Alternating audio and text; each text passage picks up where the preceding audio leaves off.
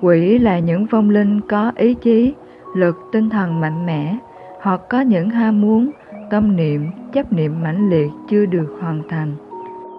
Quỷ thường mang hình dạng dị thường, có phần đáng sợ do những chấp niệm của bản thân quá sâu dày. Một số chủng loại quỷ có sắc tướng đẹp đẽ, hoặc họ cố tình thể hiện hình tướng đẹp đẽ để cám dỗ con người gây nên tội lỗi, làm theo những gì họ muốn, từ đó họ cảm thấy được thỏa mãn. Quỷ thường tập hợp thành từng nhóm, hội, có cùng quan điểm, sở thích, ý nguyện về sự tồn tại như ngạ quỷ bộ, Atula bộ, La sát bộ, ôn bộ, vân vân.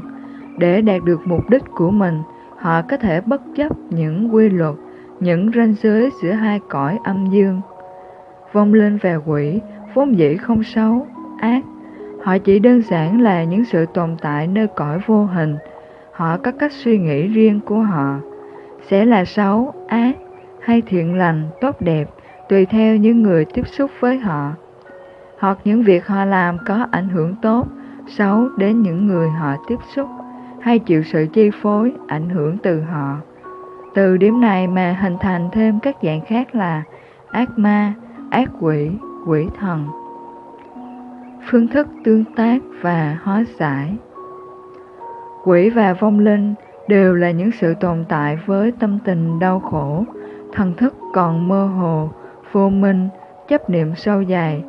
Cho nên khi tiếp xúc với họ, chúng ta cần giữ thái độ bình tâm, không sợ hãi, không dao động tâm tình của mình, dùng tình yêu thương chân thành để cảm hóa, khuyên bảo họ, từ đó giúp họ giải trừ những đau khổ do mê chấp, oán hận trong lòng. Tuyệt đối không giao ước, thương lượng mang tính đổi chác với quỷ, vì kết quả cuối cùng, người giao ước sẽ đánh mất chính mình, đánh mất những gì mình quan trọng nhất khi bản giao ước với họ được thực hiện. Cụm từ bán linh hồn cho quỷ ấy nói về việc người ta hoàn toàn đánh mất bản thân của mình vì lời giao ước trao đổi với quỷ.